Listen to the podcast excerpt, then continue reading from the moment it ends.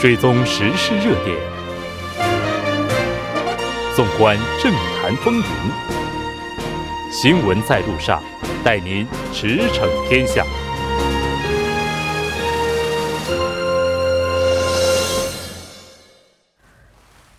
了解最新热点焦点，锁定调频一零点三新闻在路上。在接下来的半个小时，将为您带来此时此刻主要新闻聚焦分析以及数据有话说。广告过后马上回来。您的参与，我们的动力。参与我们的节目，您可以通过手机短信的方式发送短信至井号幺零幺三，每条短信收取五十韩元的通信费用。您也可以登录我们的官网 tbs 点首尔点 kr 收听更多回放。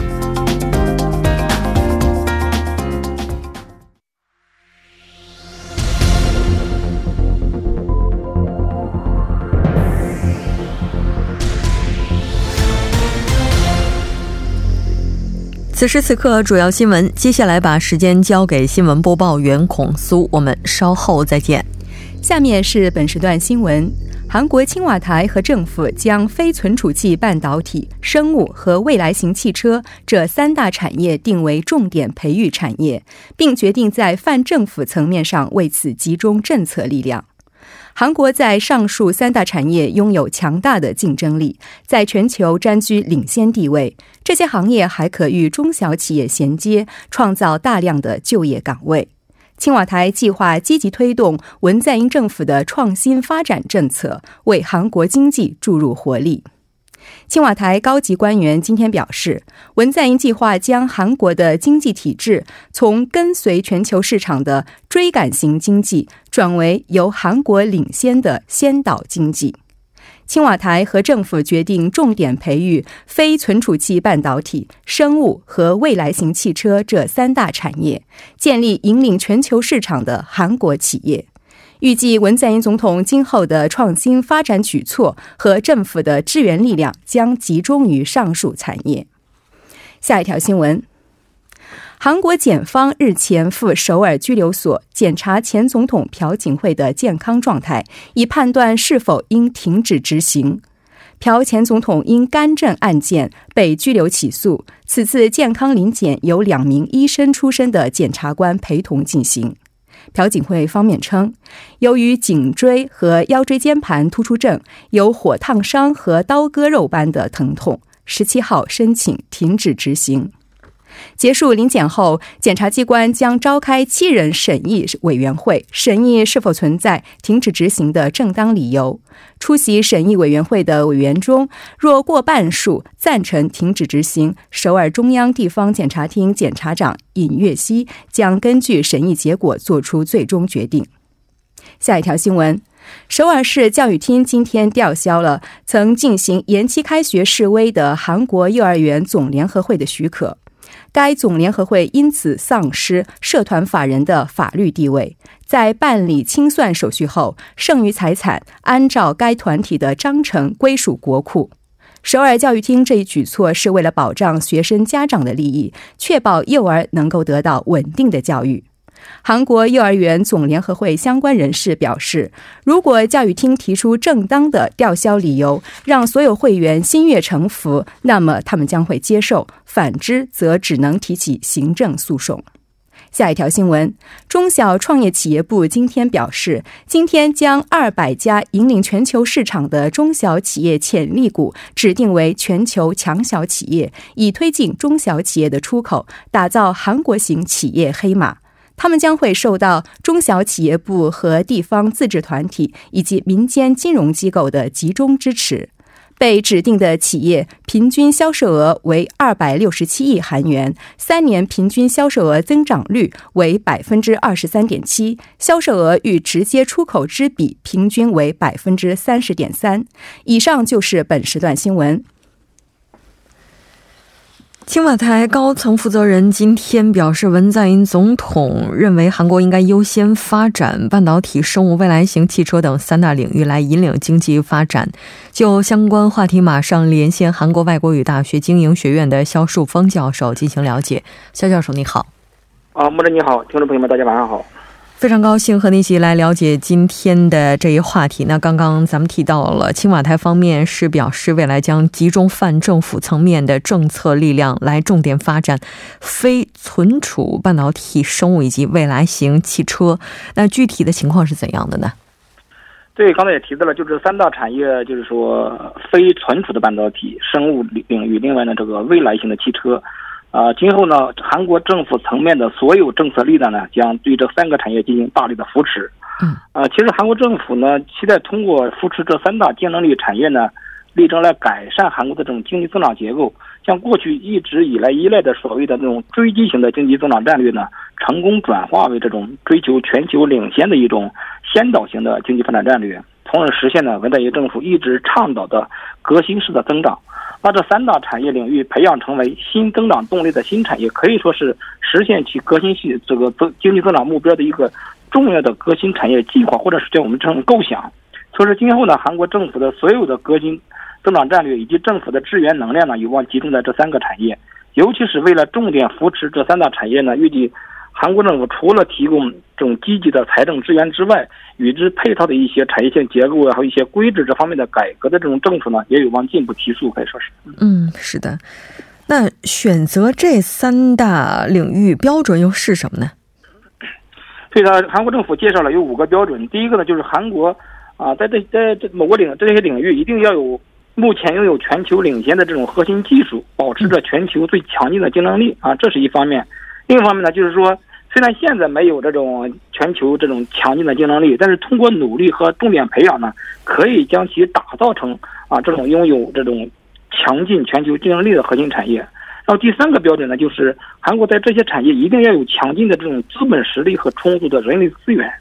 那第四个标准就是说，韩国所要重点培养的这种未来产业，必须要有利于帮扶和资助中小企业的这种创新发展，一定要有利于大企业和中小企业呢共享成果。促进这个大企业和中小企业的这种共同成长。那最后一个标准就是说，韩国将要重点培养的这些产业呢，一定要能够创造更多的工作岗位，也就是说，也对解决就业呢具有突出的贡献。这个是比较现实的，可以说。嗯，是的。也就是说，将尖端产业领域呢列为目前的重点培育项目，走明确的实用主义路线来促进韩国经济的发展。韩国优先发展非存储半导体产业，那这个计划是怎样的呢？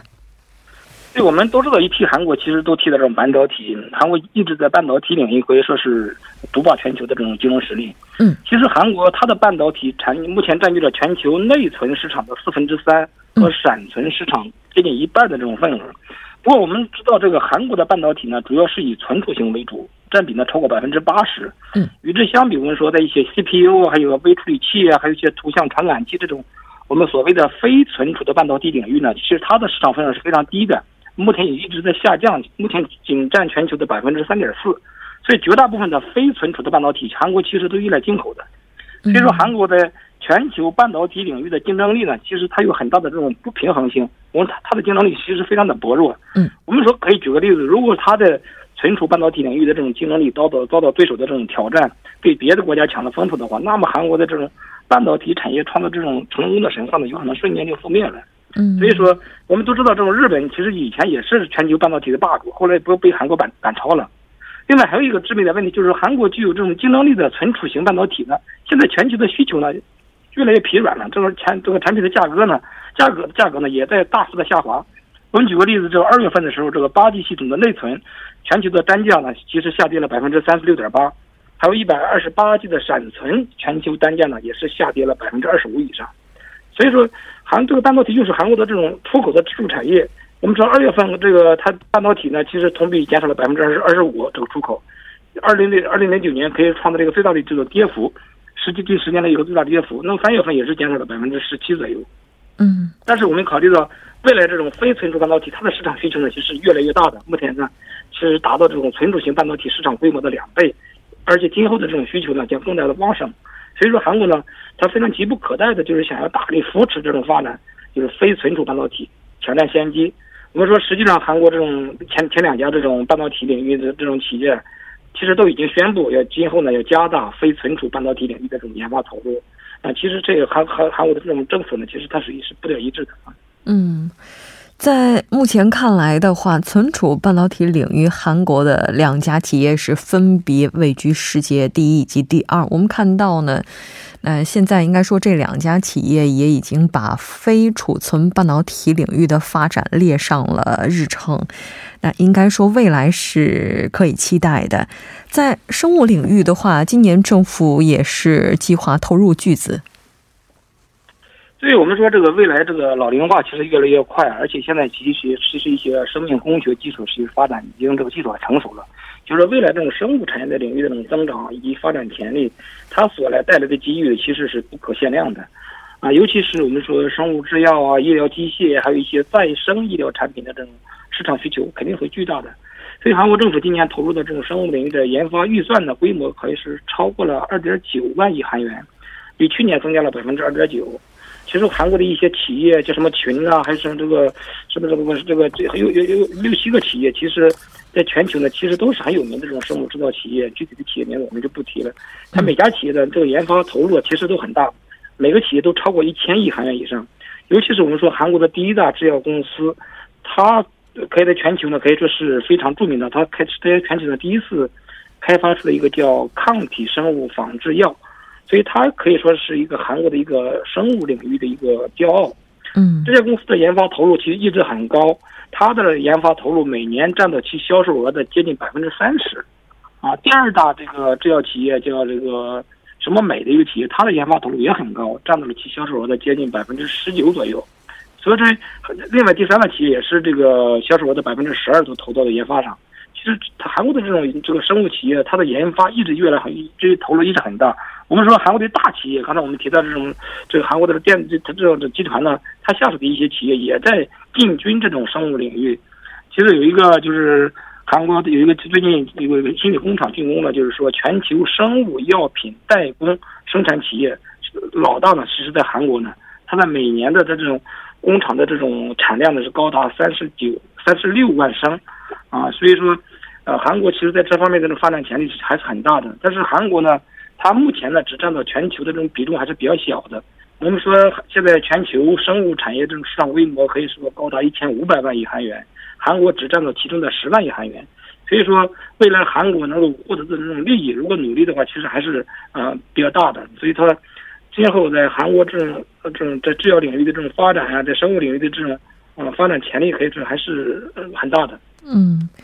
毕竟在目前看来的话，这个基础也是非常良好的。对。韩国的话，尖端产业之一的话，应该也会包括未来型汽车了。那现在我们看到政府也是在大力的支持扶持氢能源汽车，这方面的情况又是怎样的呢？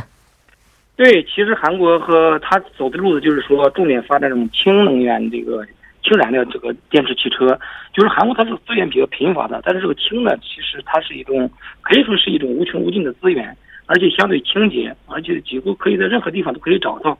所以说呢，韩国呢，啊，它是重点发展这个氢燃料电池汽车。韩国总统文在寅在这个年初的时候也发布了一个叫啊氢能经济发展路线图，就通过各种场合宣这个强调呢，韩国大力发展这个氢气产业的强烈意志。韩国他他准备呢，韩国就到二零这个二五年的时候呢，要将这个。氢燃料电池汽车的价格呢，降低百分之十五、百分之五十。到那个时候，每台这种啊氢燃料汽车的这种价格大约三千万韩元左右，也就是人民币十八万左右。其实啊还是降了很多的。而且到二零四零年的时候呢，韩国将要生产六百二十万辆氢燃料电气汽汽汽车，并力争呢普及四万辆的这种啊这个氢燃料电池公交车。所以说，除了加大补贴，还有一些放宽管制之外。韩国准备在扩充这种基础设施建设，我们就就充电站，啊，就加氢的这种充电站。嗯。然后他计划到二零二二年的时候，将韩国的这种啊这个加氢的这种充电站呢，扩展到三百三百一十个，到二零三零年扩展到五百二十个，然后到二零四零年扩展到一千二百个。其实这个投入是非常大的，而且我们韩国的汽车也在这个第一大汽车也在这种方面非常加大这种努力。他已经现在拥有拥有这个一家这种氢燃料电池的生产系统这种工厂。目前呢也正在扩建第二个工厂，所以这家这家这个汽韩国的这种第一大车车车企呢，它计划到二零二五年的时候呢，实现这个每年五十万辆的这种氢燃料电池汽车的产量。所以说，随着韩国这种在基础设施方面的投入，然后韩国这种企业的技术研发，我们说可以说这个韩国有望在这一领域呢，可以说是啊这个追求韩国这个这个全球的一种竞争能力。是的。但同时，我们也看到还有很多的国家也是在积极的发展氢能汽车。可以说，在这个领域，韩国面临的压力也是相当大的。非常对，确实是。哦，您请讲。对我们说是韩国还有日本，其实在这方面发展，而且对周边的一些新兴发展国家，其实它这方这方面的努力也是啊发展的很快。也随着韩国其实也面临着很多的威胁，可以说是。嗯，是的，非常感谢肖教授带来今天的这一期连线，我们下期再见。嗯，谢谢，下次再见。接下来关注一下这一时段的路况、交通以及气象信息。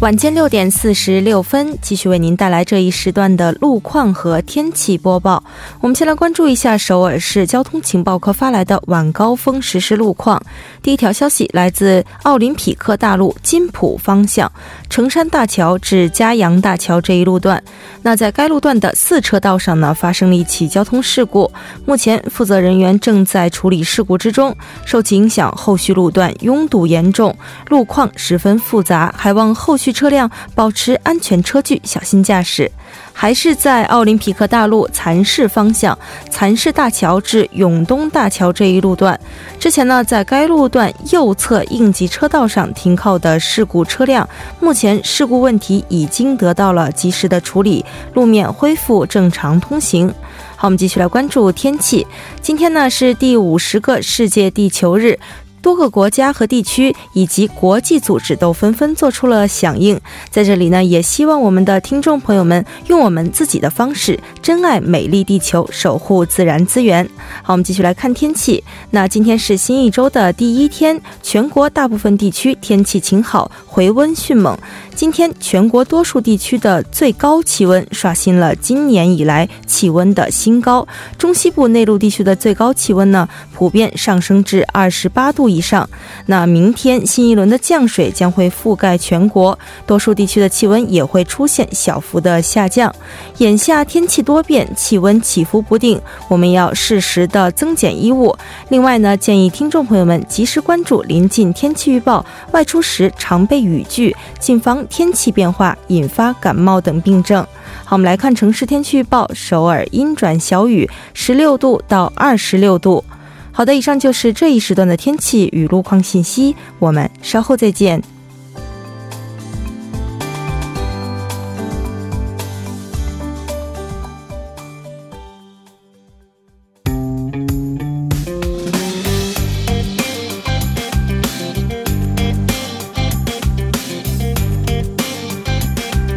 纵览大数据，解读新趋势，数据有话说。接下来马上请出栏目嘉宾金勇，金勇你好。好的，家好，主持人好。非常高兴和您一起来了解今天的数据有话说。那我们先来看一下今天您带来这个数据和什么有关？嗯，这个第一个数据呢是文在寅总统的国政支持率的最新的舆论情况。嗯，我们先来看一下这个数据的情况。嗯，呃，这个是呢，今天哈，这 limit 它受到了 YTN 的委托，呃，在本月的十五号到十九号呢，以全国两千五百二十三名十九岁以上的选民为对象进行了一个调查，呃，这次调查的信赖度呢是在百分之九十五的情况下，上下有百分之二的误差，然后结果呢显示的是文在寅总统的国政执行支持率呢肯定评价目前是在百分之四十八点二，嗯，然后其中的话呢肯定评价是在百分之二十四点四，呃，一般肯定呢是在百分之二。是三点八哈，也是连续五周维持在百分之四十以上。那同时呢，否定评价呢，它是下降了百分之零点七哈，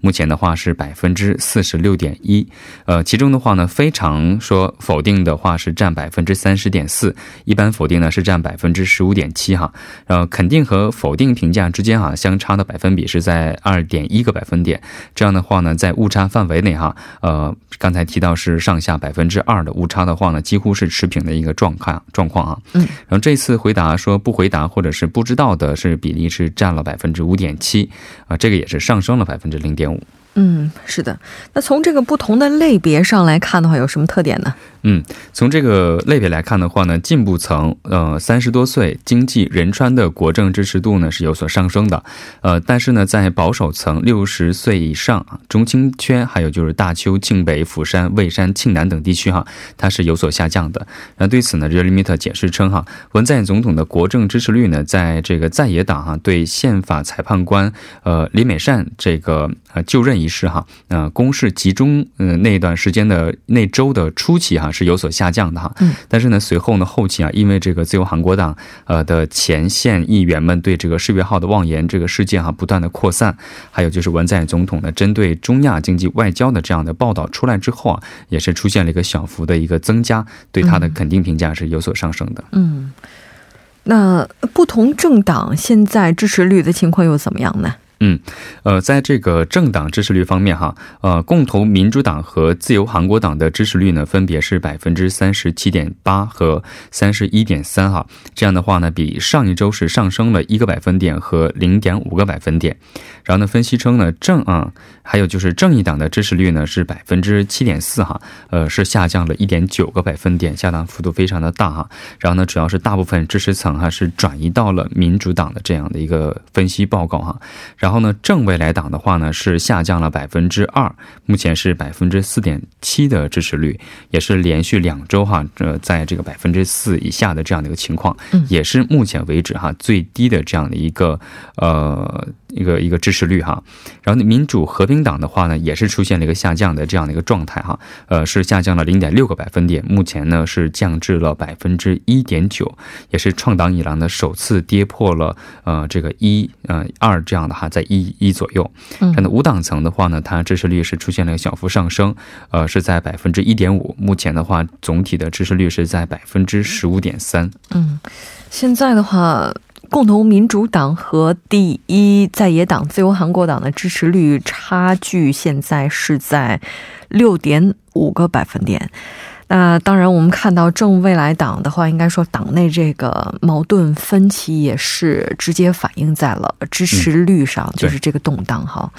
那我们再来看一下下一个数据，那这个数据和什么有关呢？嗯，呃，第二个数据呢是在今天的时候啊公布的民意调查结果显示的是针对朴槿惠总统是否应该释放朴槿，呃，韩国前总统朴槿惠哈，呃，这次调查结果显示的是有六成的国民是反对释放韩国的前总统朴槿惠的。嗯，然后我们之前也报道过哈，韩国的前总统朴槿惠的拘留期限呢是到本月的十六号为期为止哈，然后呢随之呢以政治圈和老板团体为中心哈，要求释放前总统。朴正熙的这个呃呼声呢，也呃朴朴呃朴槿惠的这样的声音也是越来越高的哈。嗯。然后呢，人民塔也针对这一个事件哈，是调查了一下国民们的舆论情况。嗯，那咱们来看一下这个数据的情况。嗯，呃，这次舆论调查机构专门机构也是 r e m i t a 他受到了 YTN 的委托，对这个前总统朴槿惠的释放进行了国民舆论调查。呃，这次调查的舆论的信呃信赖度呢是在百分之九十五情况下呢上下百分之四点四的误差。结果显示的话呢，百分之六十二的人是表示反对的，然后其中的话表示非常反对的是占百分之四十八点一，一般反对的话占百分之十三点九哈。然后另外的话赞成的声音呢是占百分之三。三十四点四的，呃，非常赞成，其中是占了百分之二十点五，一般赞成是占百分之十三点九，哈，可以看出，呃，反对的舆论哈，应该算是非常占优势的，几乎是赞成的舆论的两倍这样的一个情况。嗯，那从不同的这个支持层，从不同的政党来看的话，它的舆论又有什么特点呢？嗯，呃，具体来看的话呢，除了韩国党的支持层和保守倾向的阶层之外，哈，大部分的阶层的反对的舆论是占绝大多数或者是大多数的哈，特别是这个共同民主党。这个党内的反对朴槿惠释放的这样的比例呢，是占到了百分之九十四点二，呃，赞成的话只有百分之四点二这样的一个数值。在正义党的话呢，反对释放朴槿惠的比例呢，也占到了百分之九十一点五，赞成的比例呢，也是只有百分之八点五。进步层的话呢，是占到了百分之八十三点三是进反对他释放的，然后呢，十六点七是赞成。然后光州和全罗的话呢，比例是分别是百分之八十二点九和百分之十。七点一这样的反对的声音，嗯，呃，赞成的声音哈，呃，无党层的话呢，赞成是百分之六十五点五，赞成的话是百分之二十四哈，正外来党的话呢是稍微持平的，呃，反对的是占百分之四十八点八，反呃赞成的话是占百分之三十八点五，中立层的话是百分之六十三点九的反对和百分之三十点七的赞成，然后再看一下这个首尔地区啊，首尔地区的话是赞成的啊，反对朴槿惠释放的话占百分之六十点五，赞成的话是占百分之三十六点一这样的一个数值。嗯，那我们也看到，自由韩国党目前支持层的赞成比例是达到百分之八十四点九。在这个基础之上，大邱庆北呢，大邱庆北地区目前我们看到它这个误差范围内是互不相让的。嗯，对。我们了解一下具体的这个数据情况吧。嗯，对，呃，在这个这些比例当中我，刚才提到大部分地区呢都是反对朴槿惠啊释放朴槿惠的这样的声音是占优势的哈，呃，在赞成比例占优势优势的地区呢，主要是自由韩国党，刚才也提到哈，呃，赞成的比例是占百分之八十四点九，反对的声音是十二点四哈。嗯，时间关系，非常感谢金勇，那我们下期再见。好，赞成。整点过后马上回来。